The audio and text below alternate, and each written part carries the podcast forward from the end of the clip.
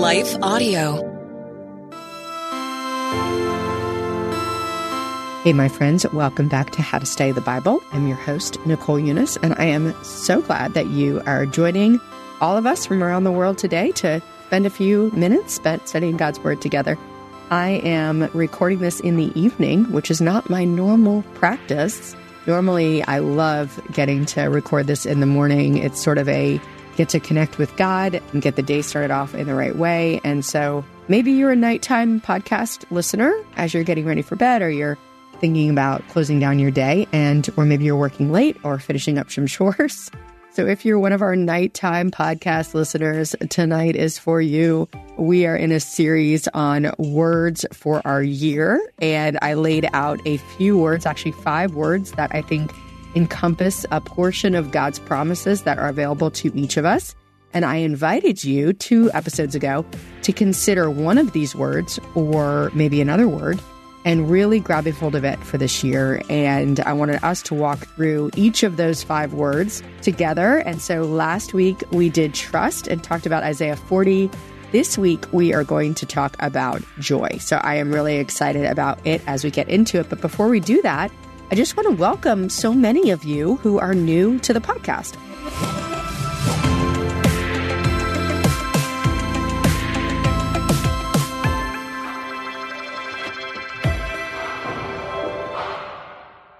There's no better way to start your day than spending time in God's Word and in prayer. Don't know where to start? We have a free daily prayer podcast created to help you do just that. The Your Daily Prayer podcast delivers a thoughtful devotional and timely prayer to you seven days a week. Gain inspiration, faith, and encouragement with daily messages in 10 minutes or less. To start listening now, search Your Daily Prayer on your favorite podcast app or visit lifeaudio.com. The Historical Jesus Podcast is the sweeping saga of the life and times of Galilean Jesus of Nazareth, as well as the faith, religion, and church founded to honor and disseminate his acts and teachings. Join me, Mark Vinet, on this fascinating journey through time, exploring the many great works of Christian theology, literature, architecture, music, and art inspired by the words and deeds of Jesus Christ. We got some stuff back from our like producers and we know that there's a lot of new folks here. So we're really really glad that you joined us. We're really glad that you're here in this little corner of the podcasting world. I just want to invite you to subscribe to the podcast because when you do so, it will give you notifications as soon as we post an episode. So we try to post at the beginning of each week. And we are also trying to put my sermons up as bonus episodes as soon or, or whenever we are able to do so. So if you subscribe, you won't miss a thing. And I appreciate it so much. All 313 of you who, as I often say, powered through to figure out how to leave a review. I know there's more of you who've left reviews on Spotify as well.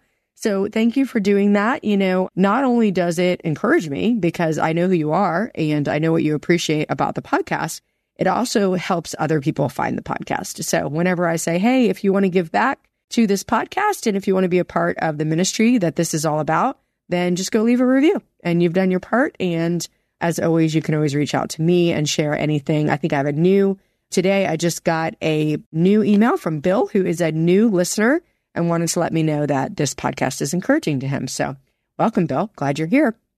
All right, guys, we are going to get into our passage today.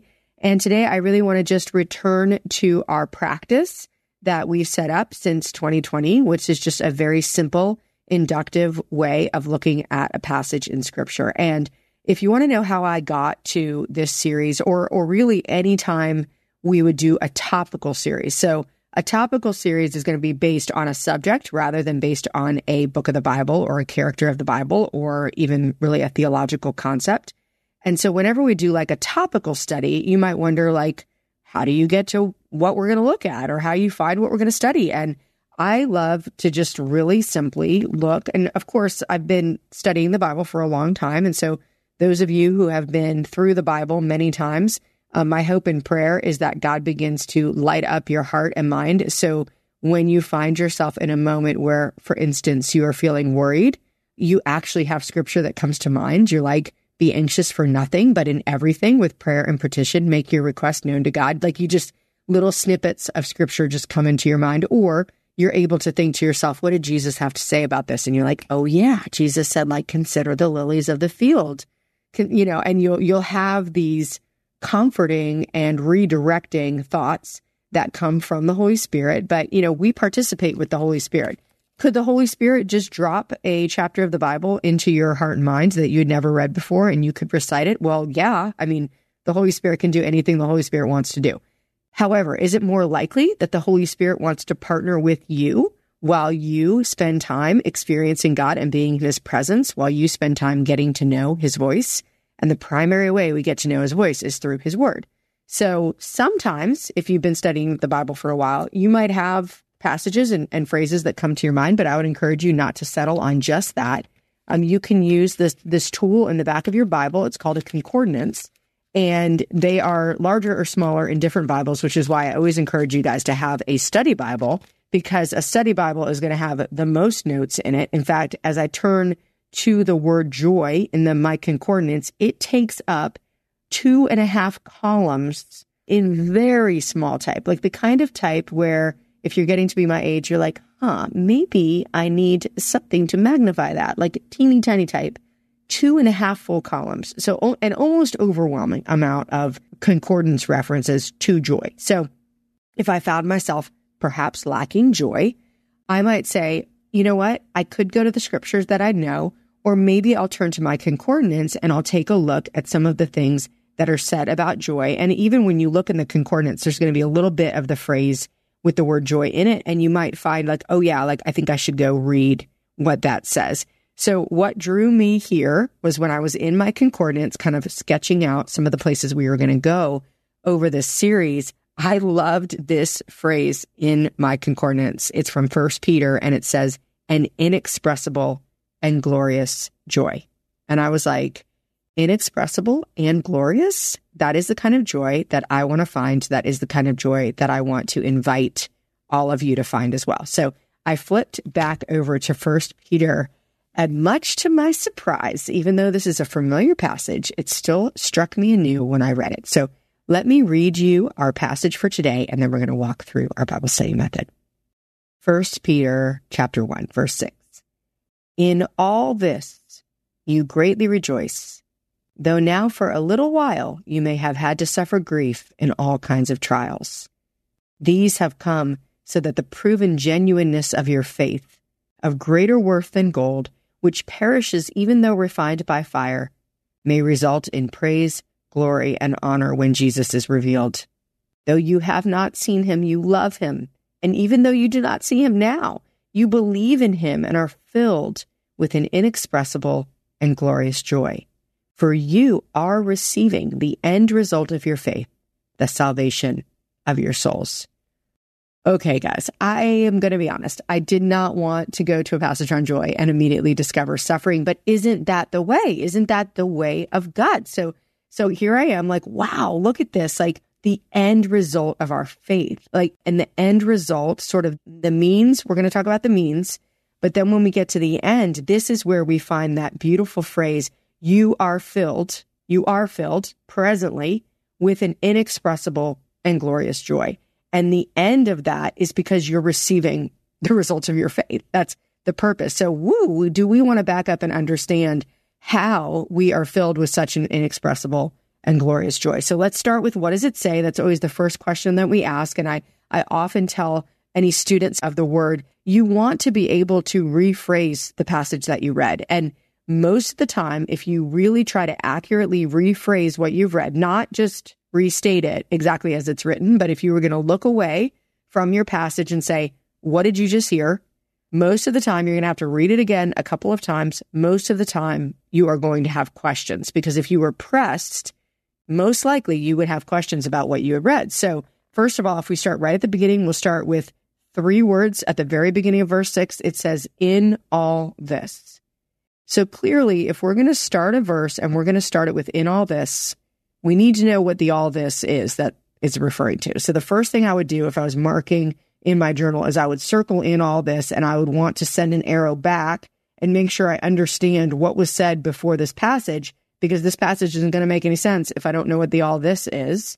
So we're going to go back there and find out what all this is, right? And now we're going to find this next section talks about the fact that there is a purpose to the grief that you're experiencing in the trials in your life.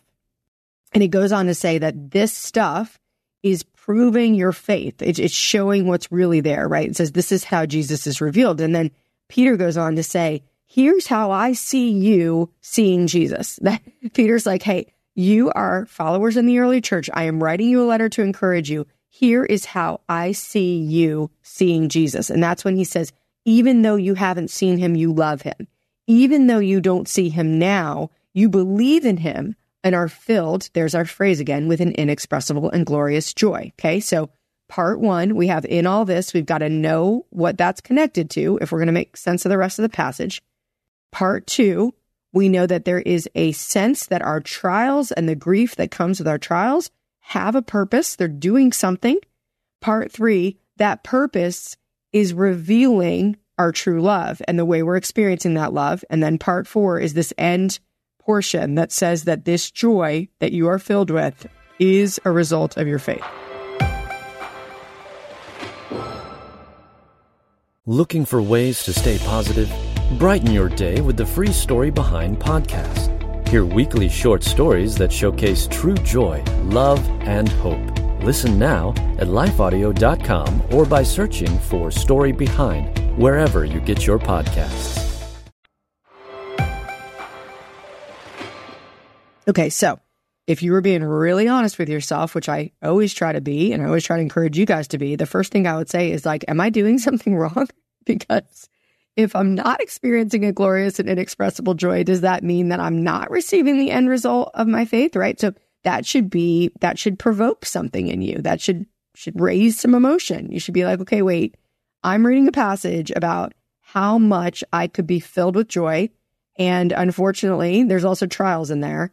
And I'm going to ask myself, am I experiencing that? Right. So all of that is meant to provoke in you, like, what is my faith really all about? And guys, I just, I don't, I haven't stopped asking that question in my whole faith journey. I just haven't been able to stop asking that question. It just, it feels like life is full of pressure.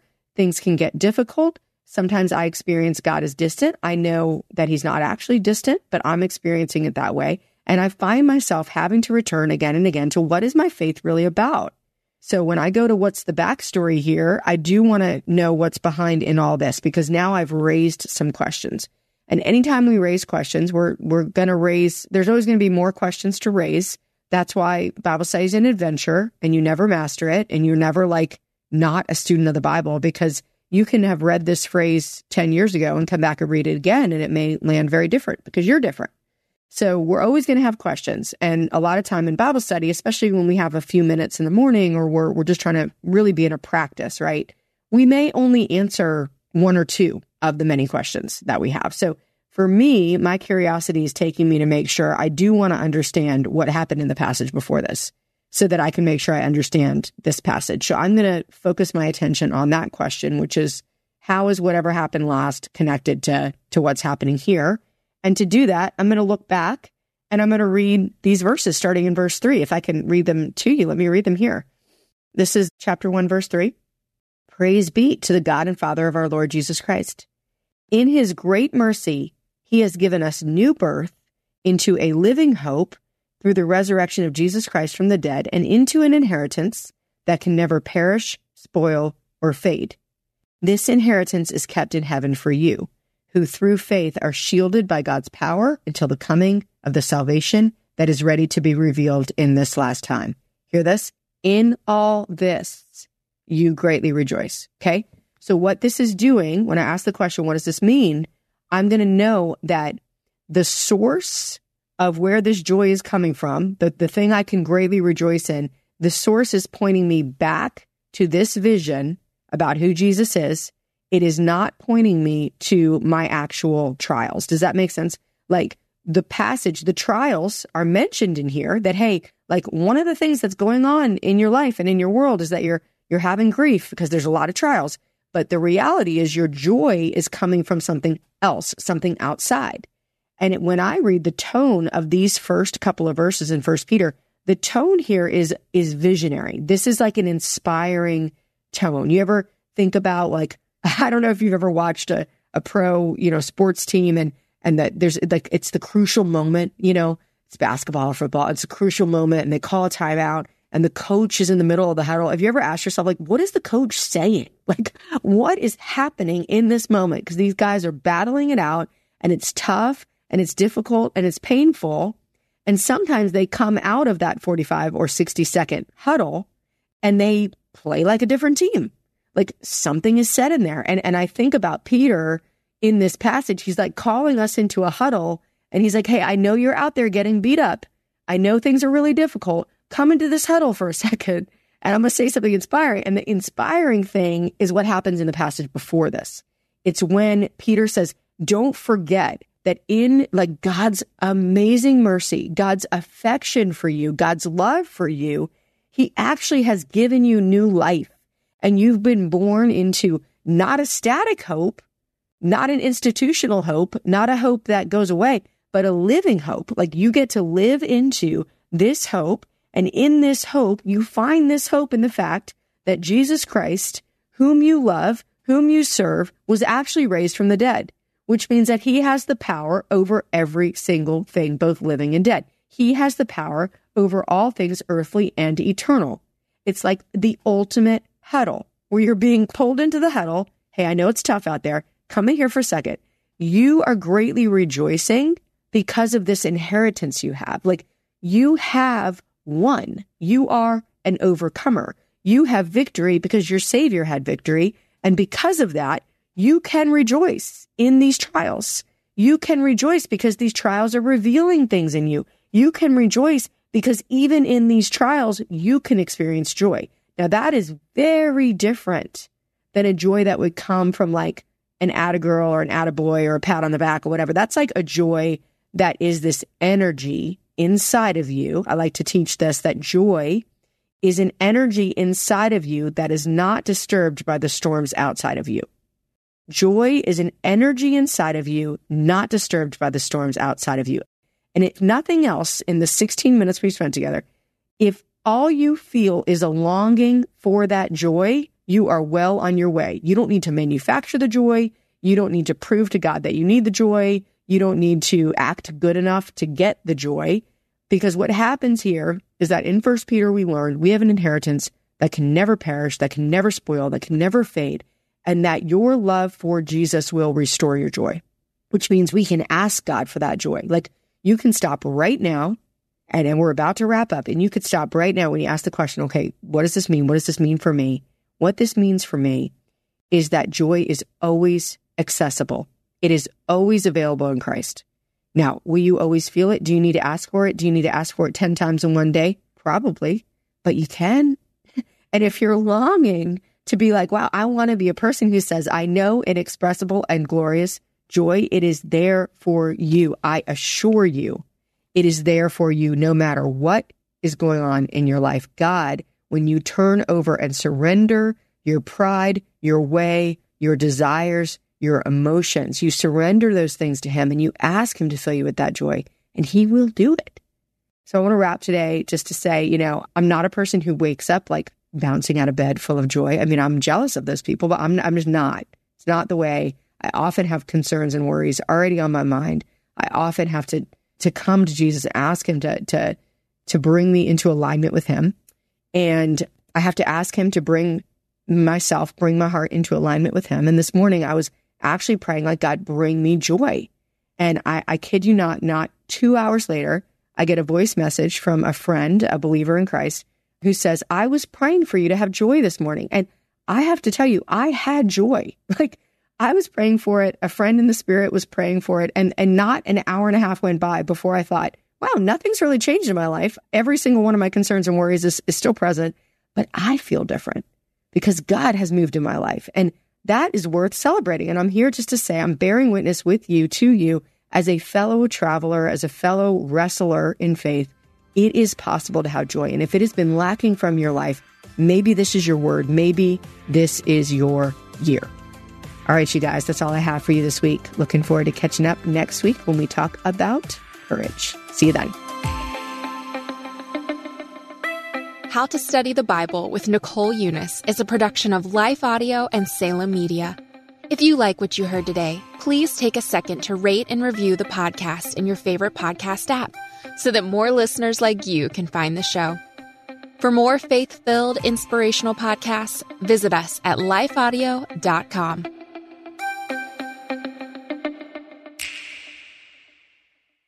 Need more of God's power in your life?